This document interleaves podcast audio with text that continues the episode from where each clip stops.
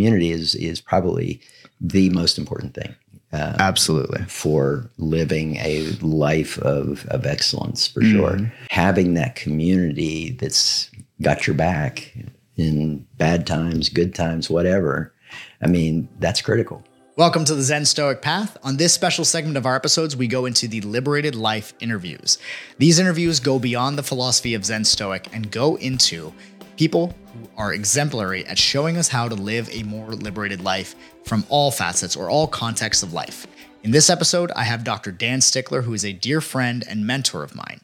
Dr. Dan Stickler is the co founder and chief medical officer at Apeiron. He is the pioneer behind systems based precision performance medicine, a new paradigm that redefines medicine from the old symptoms based disease model to one of limitless peak performance and system science in all aspects of life. Some of his positions include the clinical faculty of age management and medical group and American Academy of Anti Aging Medicine, the medical director for the Neurohacker Collective and Qualia Medical Scientific Advisory Board for True Diagnostics, Google Consultant for Wearable Technology, Epigenetics, and AI in Healthcare, and guest lecturer at the Stanford University on epigenetics in clinical practice. Dr. Dan's systems approach has really helped me to change my life in a variety of ways, and I'm very grateful for the opportunity to have been able to get to know him and to have gone through some of the protocols that he has suggested to his clients. Now, Dr. Dan, like I was saying in his bio there, he doesn't just take the approach of medicine of are you feeling well from a physical standpoint, but goes into a systems-based approach because like anything else in life, we are not just physical here right? There are many different aspects of our life that contribute to the overall quality of life. And it's not just our physical well being. This could go into our relationships, it can go into our financial health and the health of our business, or whether or not we're doing something that is truly fulfilling to us. And one thing that I really love that we talk about on this particular episode is the importance of going into states of wonder and awe and having ecstatic experiences. Being in a state of awe is something that is really key to our development and to staying young at heart and to staying curious when it comes to the way that we approach life. So, without further ado, let's get into the show. So, we are here at the Apeiron Center, and this is definitely something that you've created out of inspiration, I'm sure. What originally inspired you to go down this road of helping people with their health and really exceeding the bounds of people's expectations around health, lifestyle, and, and vitality? Well, it was it was originally what I had um, envisioned mm-hmm. being a doctor would be. Mm. And when I got into medical school, I was a bit disenchanted by seeing it as it was very disease oriented and um, and pharmacologically mm-hmm. oriented. It it just didn't make much sense to me.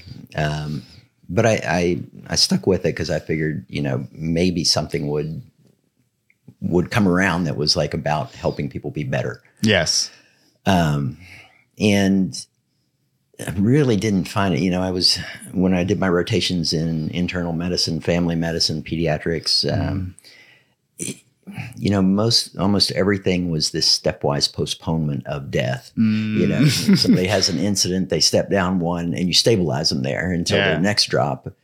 And so I, I, ended up going into surgery because I loved working with my hands, and um, and at least when somebody came in and they had a drop in their quality of life, I could just bring them back to baseline usually with surgery. Um, and then I discovered. Um, a company called Cenegenics out of Las Vegas mm-hmm. back in 2004, 2005. And they were doing what I'd always imagined medicine was. They were taking healthy people or, you know, people without a chronic disease state, and they were working with them to be healthier mm-hmm. and to prevent them from getting into that state. So I was like, oh, okay, this is what, what I really want to do. So I started as a hobby in my surgical clinic. I had this area that I did uh, did anti aging medicine. They called it at the time, mm-hmm.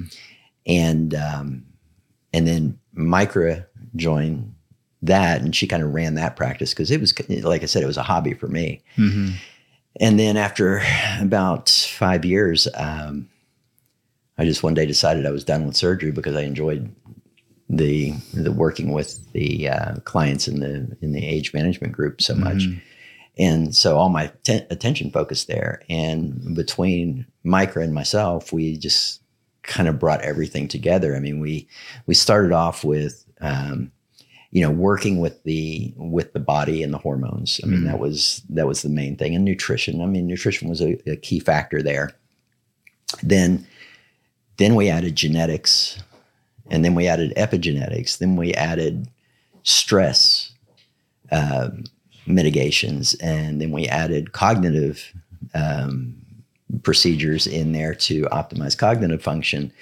And now we're actually venturing into consciousness expansions, Mm. things that will the increase the awareness of consciousness, help you to navigate consciousness levels. Uh, so Beautiful. we just keep adding on to Yeah. and modifying as we go. So, Well, that, that makes a lot of sense too, because the wellness that somebody experiences in their in their life, in their everyday life, it's not just limited to the physical body, right? There are Right. the emotions that we have, the thoughts that we have, the spiritual experiences or consciousness oriented experiences that we have that seem to all play in. Like the more and more I've done work with with my clients, the more I start to realize that all of those things are connected. And if you miss one of them or you try to be single-minded focus in creating a solution for somebody's wellness or to bring somebody out of dis-ease, Mhm. then you end up missing the mark, right? You get Right. too tunnel vision on a single solution. What I think is cool is that it, I, I mean, I've always thought this around uh, Western medicine, but it seems to be very problem focused, like you were saying, like Mhm. very much like on disease prevention or getting somebody out of a problem, like an actual like physiological problem, into being at par, but not necessarily going off into like feeling good and enjoying one's life. What effect, uh, I mean, you were in that world before. What effect did that have on you and how you looked at health, like previously versus now? well, it was interesting because in in surgery, I thought at least it's it's not something that's lifestyle preventable.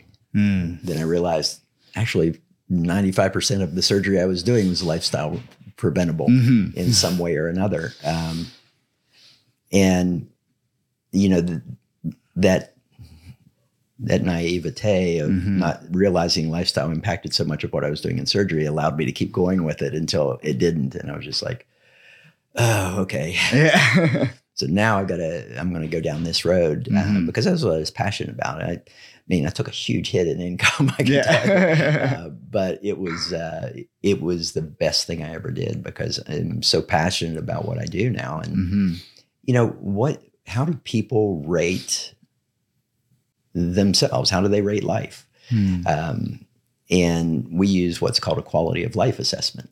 I remember taking one of these. Yeah, and you know, health is one of like 20 questions, Mhm. 20 areas that um, we evaluate each year because we looked at it and we were like, okay, are our clients improving in quality of life each year? That was our metric. hmm It wasn't about, oh, did they improve on this lab? Did they do this? Did they get better body composition? It doesn't matter what the numbers show hmm it's what they feel Mhm. and if their quality of life improves we've done our job and i mean there's areas in that we talk about home relatives community uh, love and relationship um, um, self-worth self-esteem all of that is included in their financials Yeah. um, because what we found is that there's really five main areas that um, people come to us regarding.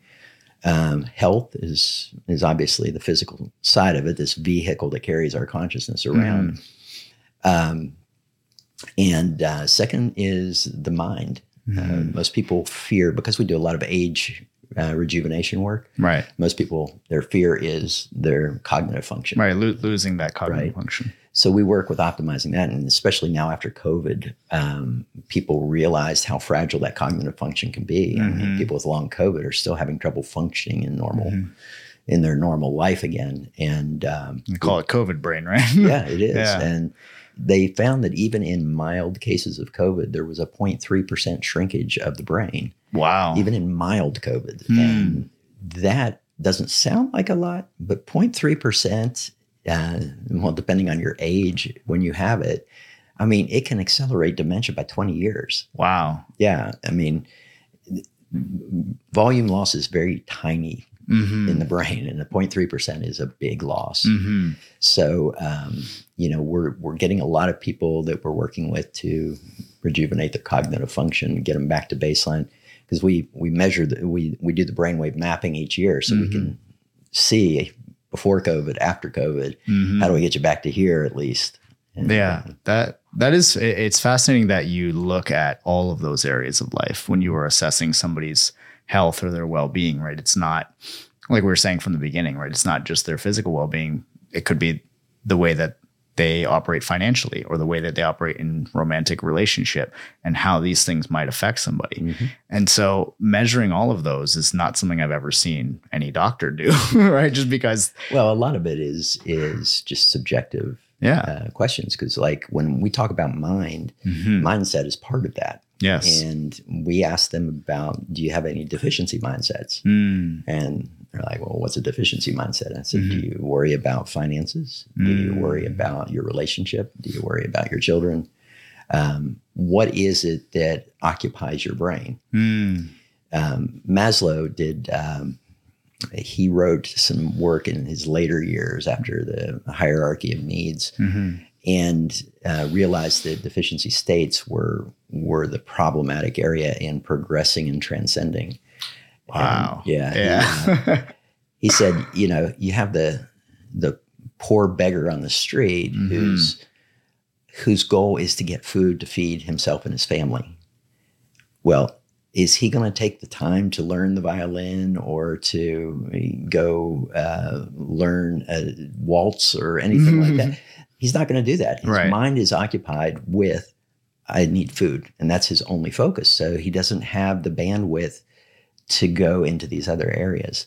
Um, but what people don't realize is the same is true with things like finances and love and relationships. And Mhm. if there's deficiencies there, if you feel deficient in some way, you're going to be occupied by that. Yeah. And so the goal is to eliminate the deficiency states Mm. or at least get people to start to understand that they don't need to be deficiency states. They're sufficient where they Mhm. are. I mean, I see people that have net worths over 300, 400 million dollars Mhm. that are still worried about having enough money should something happen. Should something happen Should something with happen. 300 or 400 million Yeah, dollars? just like, you got to be kidding what me. what exactly is going to happen yeah, I mean, it, it's crazy to to see the financial deficiencies that people Mhm. have. Um, Well, what do you think uh, you know creates that, especially in somebody who's at that level of uh, of wealth? Mhm. What what exactly would create that in somebody? It, I mean, it's it's a deficiency state because you tend to be around the people that are in your general uh, realm. Mhm. Okay, so here's these 300, 400 million net worth people that are hanging around with 500, 700 million Mhm. net worth people, and they're like, "Oh, I don't have enough to do what they're doing." Mm. It, it seems like 700 million is the cutoff that I've seen in my clients. Yeah. uh, that's where they the deficiency state goes away. They're not. yeah, they're like, all right. losing it. uh, but yeah, it's very common that uh, people have financial deficiencies. That's fascinating. And w- one thing that I also thought was interesting that you were talking about is you were talking about Maslow's hierarchy of needs and how the beggar on the street would be consumed by looking for food for himself and his family in that. So, what I think is fascinating is it seems as though, even though that is a less complex form of thinking because it's just pretty like single minded and like, what am I going to eat? How am I going to survive? It almost seems that even though it's simpler, a simpler train of thought or thinking, it consumes more energy of the person than when they're at a higher complexity of thinking when they don't have to worry about that simple thing. You would think. Yeah, that that's that's fascinating. Mhm. Well, what do you, what do you feel like it is that makes those lower, less complex uh, pursuit of needs more consuming of energy within ourselves? Uh, I think because those are survival needs, Mm. whereas the higher needs are more of cognitive needs, hmm perceived aspects. Yes. Um, I mean, when you don't have shelter, you don't have food, you don't have water. hmm I mean, that's a survival need. Yes. And the the higher needs, even just like to have love. I Mhm. mean, I have billionaires that don't have love and they would give up everything they had for that one thing. Mm. Uh, so all of these, there's all these criteria that make us human hmm and and drives the mind. I mean, Yeah. you know, the mind, the ego is a very strong beast. Yes. And, uh, not that it's a bad thing, but it's it's a necessity. But sometimes it gets a little out of control, That's right. and uh, and it makes us think that it's a survival need mm. when it's really it's just a comfort need hmm um, for for a lot of people. But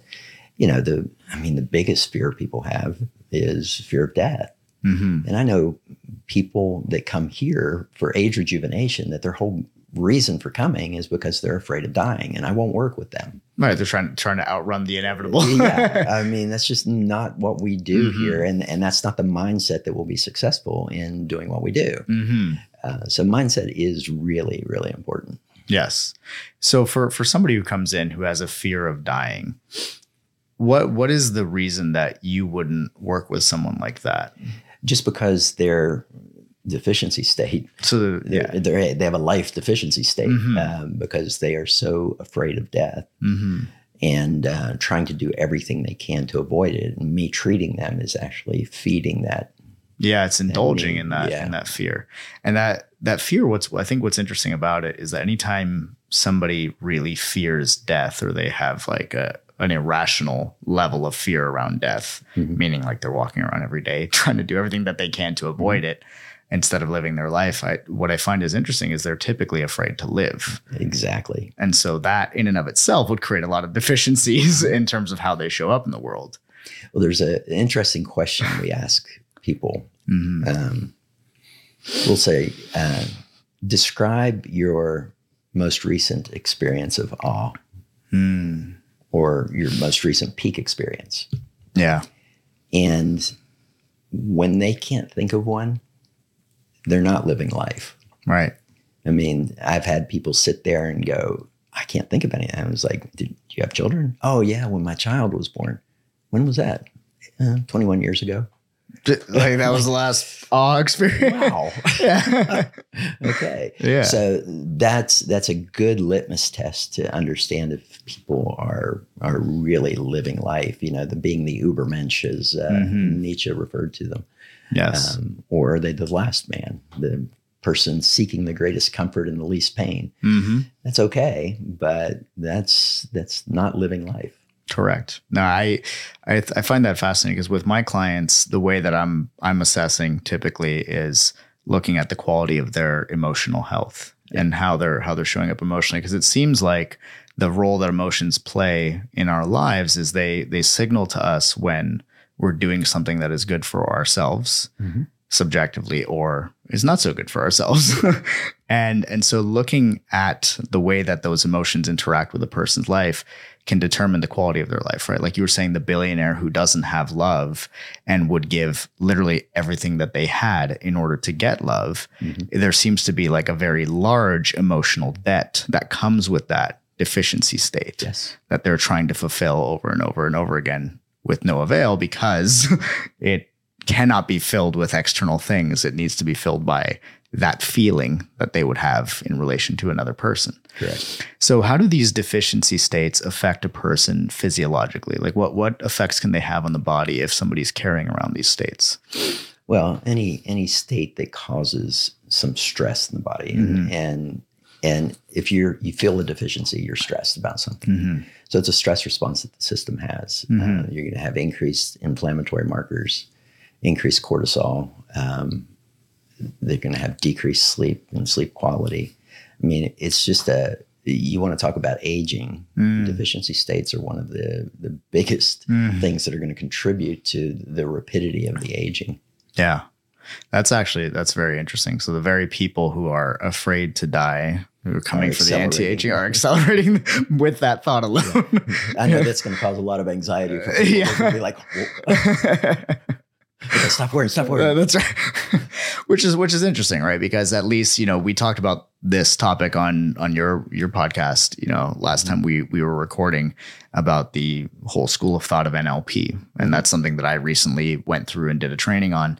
Uh, to be able to certify others. And one of the things that we talk about a lot in NLP is this idea that the unconscious doesn't process negations. So if you're saying I don't want to die or I'm like afraid to die, like, or if like I, I just want to prevent aging, then your mind, your unconscious mind is just hearing the signal of the subject of what you're saying, not necessarily the context of what you're saying. Yeah. And it perpetuates and perpetuates, and we start to focus in on that area. Yeah. I mean, the words that we use drive our thoughts and Yeah. our emotions and Mhm. all of that. I mean, we talked about this the fact that words are one of the worst ways to communicate. Yeah, they, they are. I mean, you know, nobody, it's rare that you're in a shared consensual reality with another person, hmm but we assume we are all the time. Right. Because because the the words that we use, we assume that they mean the same thing to us that they mean to the other person. Exactly. But uh, one of the things that we were talking about, you know, not not assuming that whoever's listening or watching this has heard ours because I'm sure they'll come out at different times. But one of the things that we talked about is how different words for different people elicit different images in the in the mind, Right. right? Different internal representations of reality. And how if one person says one word and it brings up a really pleasant positive image in their mind, their mind is going to you know go into the state that's reflected of that positive image but if that same word make create something negative in someone else's mind Mhm. then it's going to put them in a negative state one of the the words that i've recently changed with that is uh, maybe not the word but the concept of when i think of discomfort Mhm. and i made this distinction earlier this year because i was going into these like really like fight or flight states around like finances and business like even though like everything was perfectly fine like i had a roof over my head i had food like like i had my needs met so to speak. But i was having a similar response to what you were describing earlier. And the distinction that i made is being uncomfortable is not the same thing as being unsafe. Right. and some people, when they feel uncomfortable, they think or their mind shows them imagery that says, I'm not safe. Like, which when I think of unsafe, I think of physiological danger. like, like something could, something bad could happen. I can get injured. I can get killed in something. And if somebody's responding to discomfort with the same level of response that they would respond to that, Mhm. I'm sure it could create a quite a degree of stress in the body. Yeah, for sure. yeah. Well, the uh, the interesting thing is I have people take take their fear to worst possible outcome. Mm. Tell me what would be the worst thing that would happen if you didn't have enough money to pay rent and, and live in your home. Oh, you, oh, yeah. I'm asking. Oh, yeah. I, I mean, the worst thing that that could happen because If if you financially just collapsed tomorrow, I would have to ask, you know, people that I loved and cared about for help. And would they help you? Yeah. Okay. So What are you worried about? exactly. You know, so that's that's what I say. You know, community is is probably the most important thing. Uh, absolutely. for living a life of, of excellence for Mm-hmm. sure. Having that community that's got your back in bad times, good times, whatever. I mean, that's critical. A hundred percent. I it reminds me a lot of Alan Watts. He would say, "You can't satiate your hunger by reading a menu. Yeah. Just like Yeah. money doesn't make you rich, Mhm. but like what what does that do for you? What does it represent? Mhm. Like we don't don't confuse wealth for money. In other words, it goes back to what we were talking about the other day. Is you know the finger pointing at the moon is not the moon, Right. right? We we assume that money and finances point to safety, security, pleasure, wealth, and all the, all the above, Mhm. you know, depending on the person. But at the end of the day, those things are better fulfilled with other areas of our life, community being one of them. Like I consider myself very wealthy just based on the community of people that I have in my life, the friendships that I have, the relationships. Like that is where there's a serious amount of abundance by comparison to anything else in my life. And I and I attribute that to my own well-being, Mhm. like mentally, emotionally, even physically, you know, being, you know, feeling as though I'm taken care of and supported. And that's I, I've been through a process in the last year where I just didn't understand the point of anything like work. Mm. Like, why are we working? what are we doing here? yeah, I mean, you know, what's the point? I mean, and you know, I was talking with Micah, and I'm like, you know, we have our love, Mhm. and even if we lost everything, Mhm. we'd be fine. That's it right. wouldn't be an issue. Um, and so I was like, why are we pushing to to like grow the business? Mm. And I said, I don't want to put the effort in to do that if Mm-hmm. it takes away from the time of community, of our uh, relationship, of getting outdoors and, and Mhm. doing things. Yeah. Living Uh, life essentially. Yeah. Um, and and granted, you know, having money, you you can have a much more luxurious experience, but it doesn't change the experience. I mean, the experience is still the experience. Mhm. And uh, um, yeah, I'm- just now starting to come out of uh, this. This I don't understand the need for work and everything. I've kind of balanced it. Yeah. Just in the last couple of weeks, it's it's kind of coming around like, oh, I enjoy creating. You know, That's this right. isn't work. But when things come up that are work, I can still feel that like, Mm. don't want to do that. Yeah. Yeah, it's interesting. I, I sometimes have my clients who, you know, they have larger teams just take note and have some awareness around their day anytime they're doing something at work that feels like work and mm-hmm. when they're doing something that feels like play.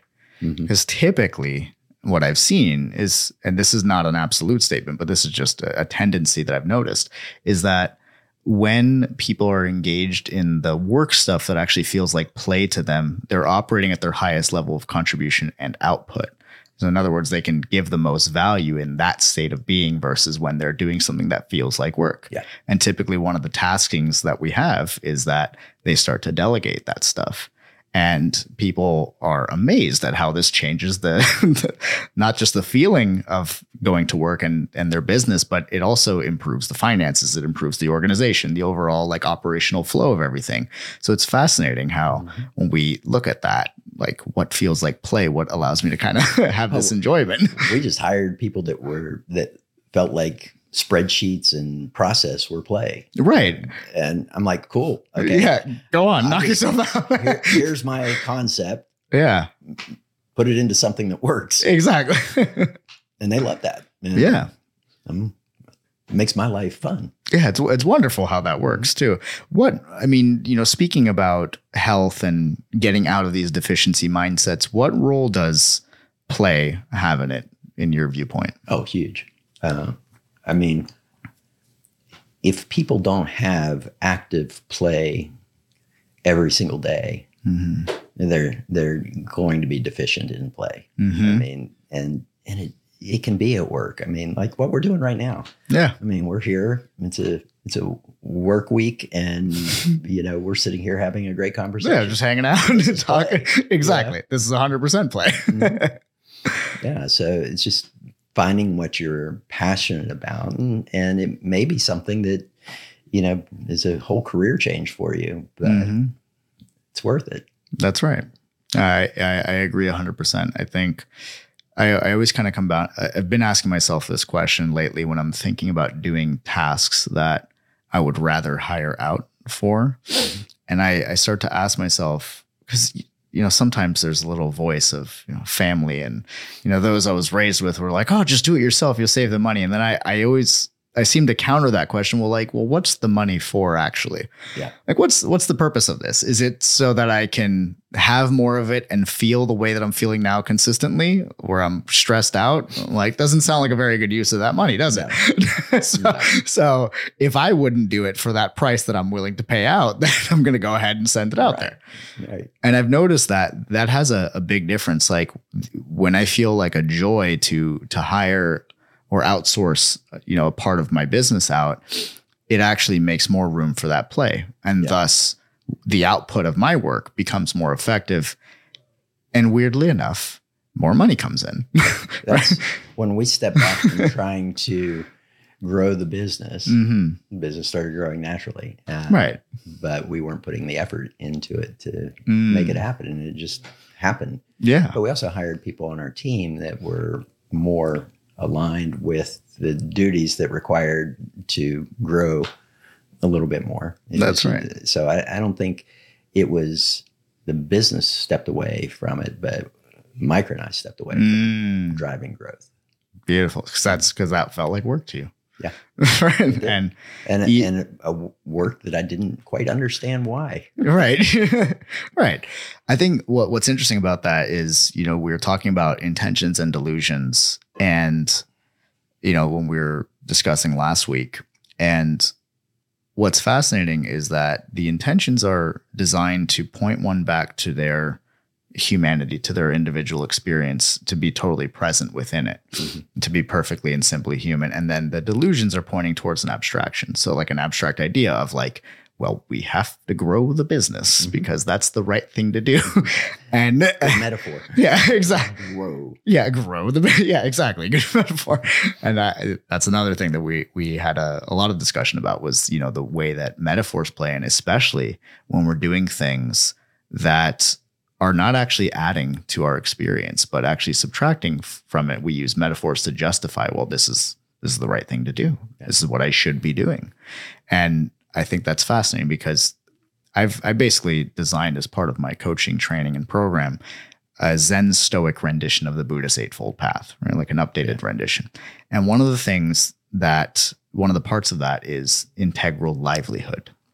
Mm. And the essence of it is, like at a very high level, is whatever you do for work to support yourself in this life, you want it to actively contribute to the liber- to your liberation, not detract from it.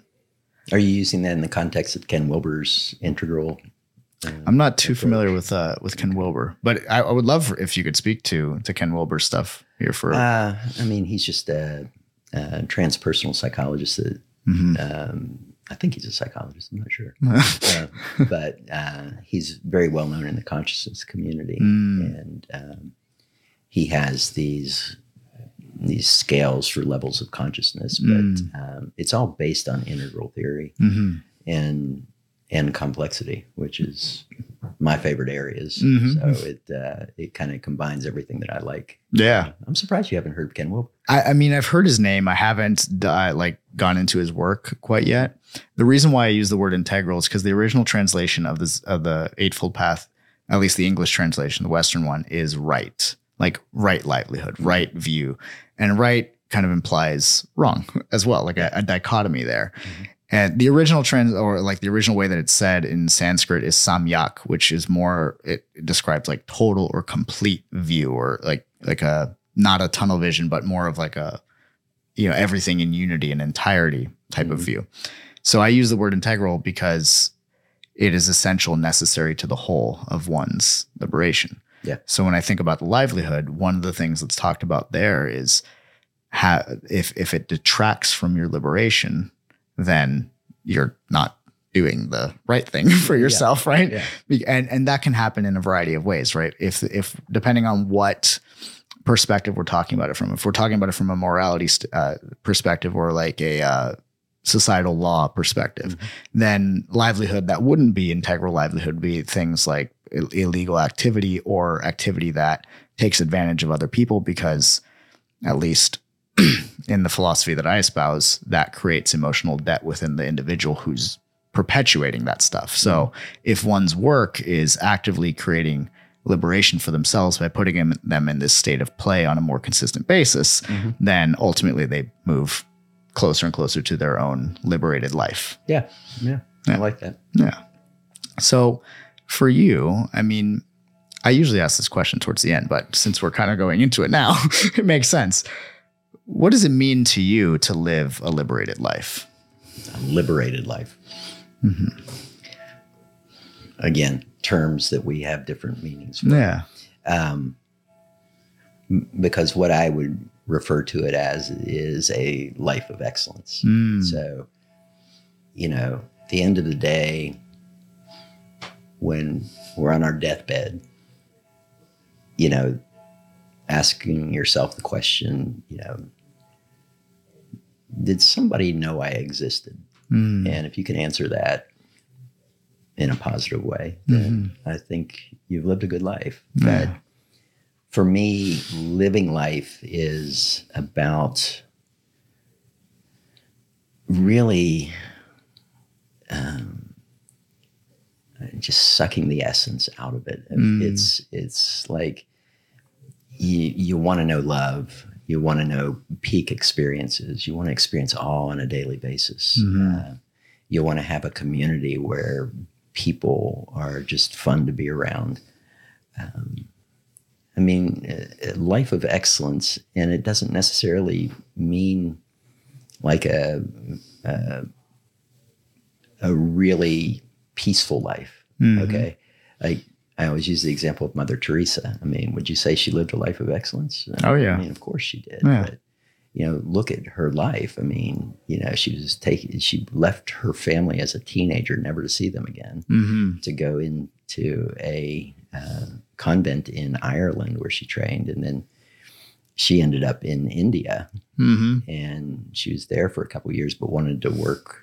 She got a message from God that she Mhm. needed to leave the convent, so she Mhm. just left one day. Mhm. And she was a beggar on the street for like two weeks or something. Wow. then and the women from the convent would, would come to her and say, "Just come back. You know, why are you doing this?" And she said, "No, I have to." Mm. And then she worked with the poorest of the poor, the lepers. I mean, you know, she saw human misery on a daily basis, Mhm.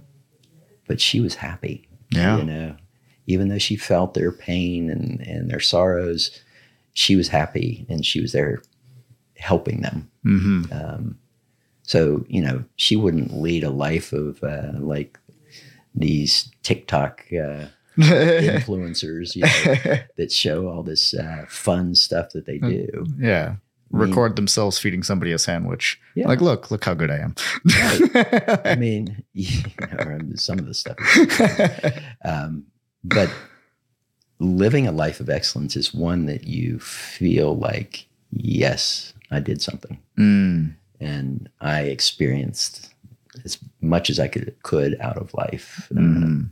you know, it, it's truly the Ubermensch of Nietzsche. It's like, you know, take the risks for the great rewards, but also be accepting of the great fails too. Yes. I mean, and the, the depths of sorrow Mhm. will only be matched by the heights of ecstasy. That's right. Um, Which are peak experiences as well. yes. because I, I I feel like at least when I used to hear the idea of a peak experience, I would think I would immediately associate to positive, Right. like positive or pleasant emotion. Mhm. But what I've noticed is that you can have peak experiences of unpleasant emotion, like sadness, and it can still be profoundly beautiful Yeah. to experience that. It's usually not when you're in it. Not not when you're in it. It's but- like as you're like coming out, you're like, oh. I can, I can remember the first time. Yeah, the first time I did it because I'd always I'd always blunted painful or sad experiences, Mhm. so I would distract myself from actually Mhm. experiencing them. And this one time, I had this sadness, and I just decided to dive all the way into it, Mhm. take it as far down as I could get it, Mhm. and it was so so painful uh, to experience that. Mhm. And then when I kind of came out of it, I was like, "Oh my god!"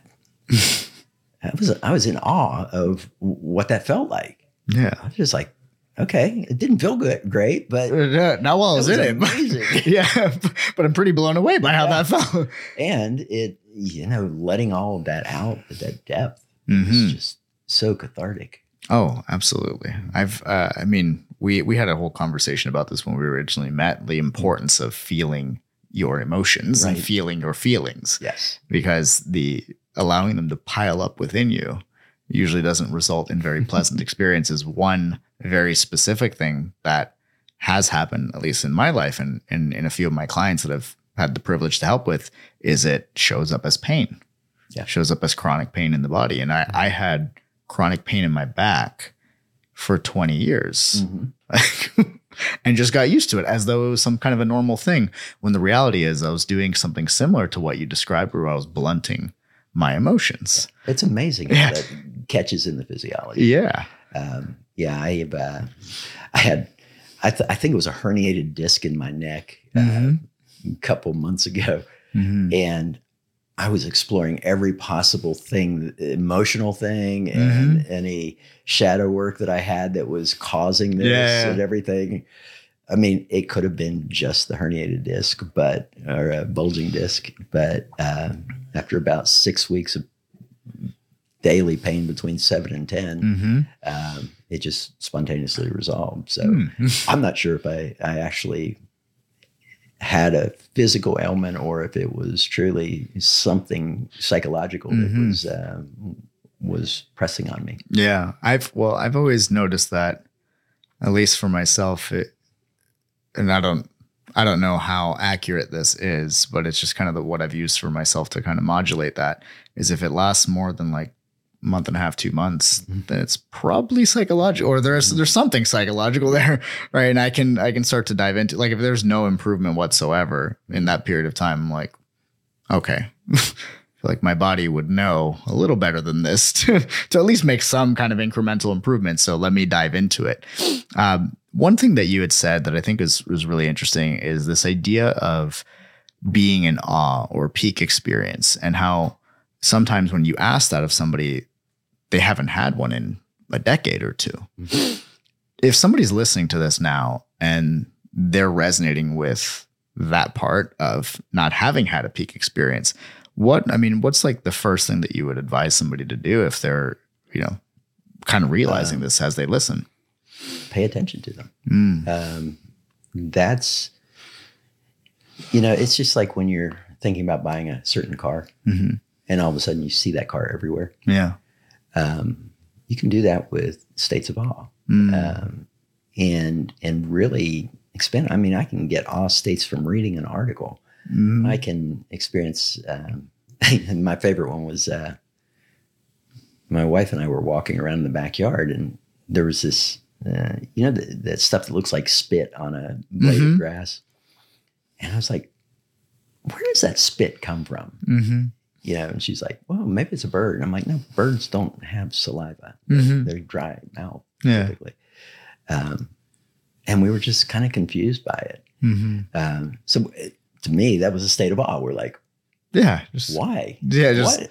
not understanding. And then I looked it up on um, on the computer, and, and there was this really cool uh, entomologist from Pittsburgh. He had a real strong Pittsburgh accent. I'm from Pittsburgh, so Mm. I appreciated it. yeah. But um, he was talking about this, yeah.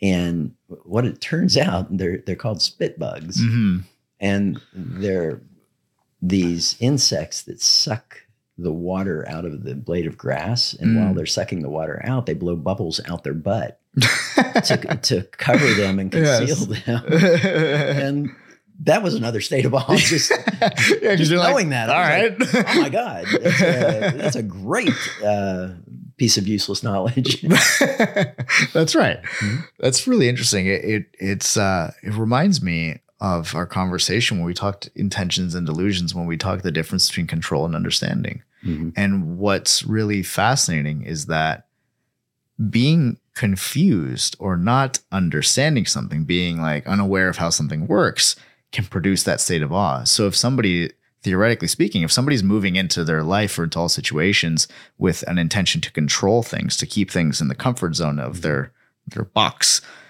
they will actually inhibit them the ability to have a state of awe Mhm. to have that Yeah. like what is this kind of experience right? Or just like you know assume that it's it's one thing just to keep them calm internally about what they know and don't know. Yeah, and that has been a big change for me that Um, that's amazing well i'm sure I, you know especially as a doctor right like comfortable with uncertainty yes That's the one thing people just do not. Our brains, our minds, do not like uncertainty. Mm, They want to, it wants to be certain about everything, and it's just it, it will predict things and have us perceive something that as, isn't actually true. mhm. Um, you know, you've seen the the thing where they have the the two gray blocks that are on angles like Mhm. this. They look like it, but you're facing them straight. And one Mhm. on the is darker, and one on the top is light Mhm. because that's what our brain assumes is going to happen. Mhm. But if you put your finger across and block the line, you see that they're both the same color, but you pull your finger away and they're obviously different colors. yeah And you're like, what? What's up with that? yeah Um, it was just like the uh, the blue dress. Um, what was it? Blue and black dress versus Yeah. the gold and white dress. Yeah. You know, I remember that.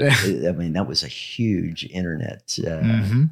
um, flurry over it, and it's it has a lot to do with the brain predicting what it was seeing based on what it assumed the light was doing Mm, in there, and so everybody was right, yeah, but they weren't in consensus. that's really fascinating. Especially, it's almost like the making assumptions is like a survival instinct. Mhm. Like we don't know something, so Like we try the- to fill that gap. Brain wants certainty. Hmm. So obviously, like you help people on a physiological level, on an emotional level, spiritual level, and you you talked about how you know you're bringing in consciousness to this whole Mhm. you know, modality of creating wellness and, and vitality in a person. When we think about that, one's like, well, the brain, evolutionarily speaking, is saying that it wants certainty and it's uncomfortable with uncertainty. Mhm. So when we think about like, well, the human is designed that way and let's get comfortable with uncertainty, what is the the purpose of doing so? Like just from from like a, an evolutionary standpoint, like transcending into that that mindset. Because when you get comfortable with uncertainty, you get a closer perception of reality. I think. Mm-hmm. and you also lose a lot of the deficiency states. Mm. I mean, I went to the extreme with it and basically had the mantra of I know nothing. Mm. I mean, I am confident in nothing. You know, that's and and that was the plain truth. I mean, I had come from a scientific method background where if you couldn't prove it, it didn't exist, Mm. um, and you couldn't even use it to say that it was doing something if you couldn't prove it. To me. Mm. Um, but then, you know, in in deep dives with um, with um, quantum physics, Mm-hmm. a little bit of uh, plant medicines uh, Mhm. to facilitate the process, um, I realized that we really don't know anything. I mean, things that we assume, and we knew this in medicine. I mean, you know, you look at journals from ten years ago, and they're talking about things that you're like, oh my god, what were they thinking back then? Yeah. that, that was like the rule. I mean, that's how it existed. I Yeah. remember when I started um, as a surgery resident, um, we were doing the initial studies of sentinel node biopsy. Mm. So instead of removing half the chest and the underarm area of all of its lymph nodes and tissue, um, called a radical mastectomy, we started doing this where we would take out the tumor and then check for the sentinel node, which is the first node that drains from that region of the breast, Mhm. send it to pathology and have pathology tell us whether there was Mhm. cancer in it or not. And uh, and even if there were, we would just still take out the nodes in the armpit rather than you know just removing all of the breast tissue.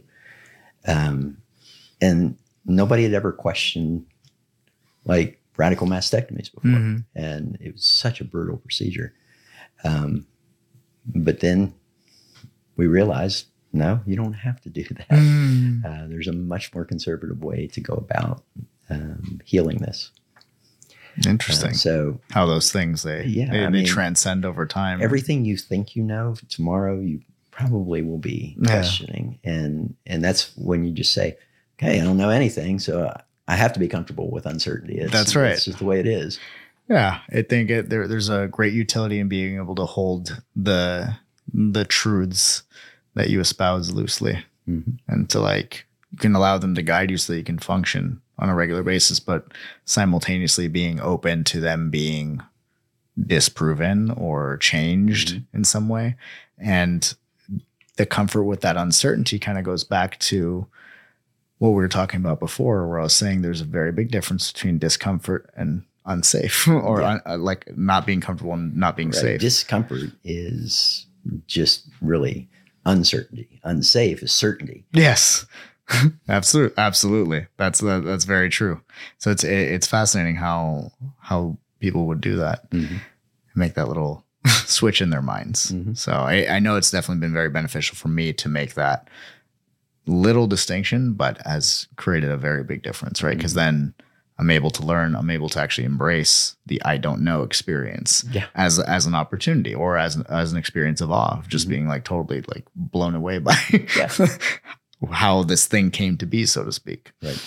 So uh, before before we wrap up, one one question I did want to ask you is, you know, you you talk about this idea of living a life of excellence, and I suppose what what I'm curious about for for the audience is like somebody's listening to this and they resonate with this idea of living a life of excellence. What can they do to to start, or like how can they recognize where they're at, and then how can they begin to start sort of assess like where they are with that? Yeah, I would look at uh, like like I said at the beginning. I never really finished this, but there are five five areas that we find that will impact quality of life the most. Um, one is the health. Okay, so you've got to you got to have a healthy vehicle because otherwise you can't do the things you want to do. Correct. Um, the mind, mm-hmm. you know, get rid of the deficiencies, get rid of that deficiency mindset, um, and really give up the need to be certain mm-hmm. is a big one. Um, but then the the third area is peak experiences. You know, mm-hmm. go out and look for peak experiences. Look for states of awe in even the most minor things in a day, and just make it a habit of saying, "I'm going to have at least one." Awe experience or even like a, an experience of profound gratitude for something. And just sit with that for a moment each day have one thing that does that and you'll start realizing those start coming coming on a uh, more regular basis. Um, the other thing is uh, really well we kind of group these together but purpose and community. You know you've got to feel like you're a contributor to a community Mm-hmm. that's important for people. Uh, and if they don't feel like they're contributing to a community, then um, they they do have a diminished quality of life. Mm-hmm. And then the last one is love. Yeah. You know, and it doesn't have to be for a partner; it can be for a dog or something like that. But just to experience love in your life, I mean, that's that's a key thing to living a life of excellence is to have the experience of love. Absolutely. Mm-hmm. Dan, thank you so much for being on the show. All right, It's great Thanks to have having you. Yeah.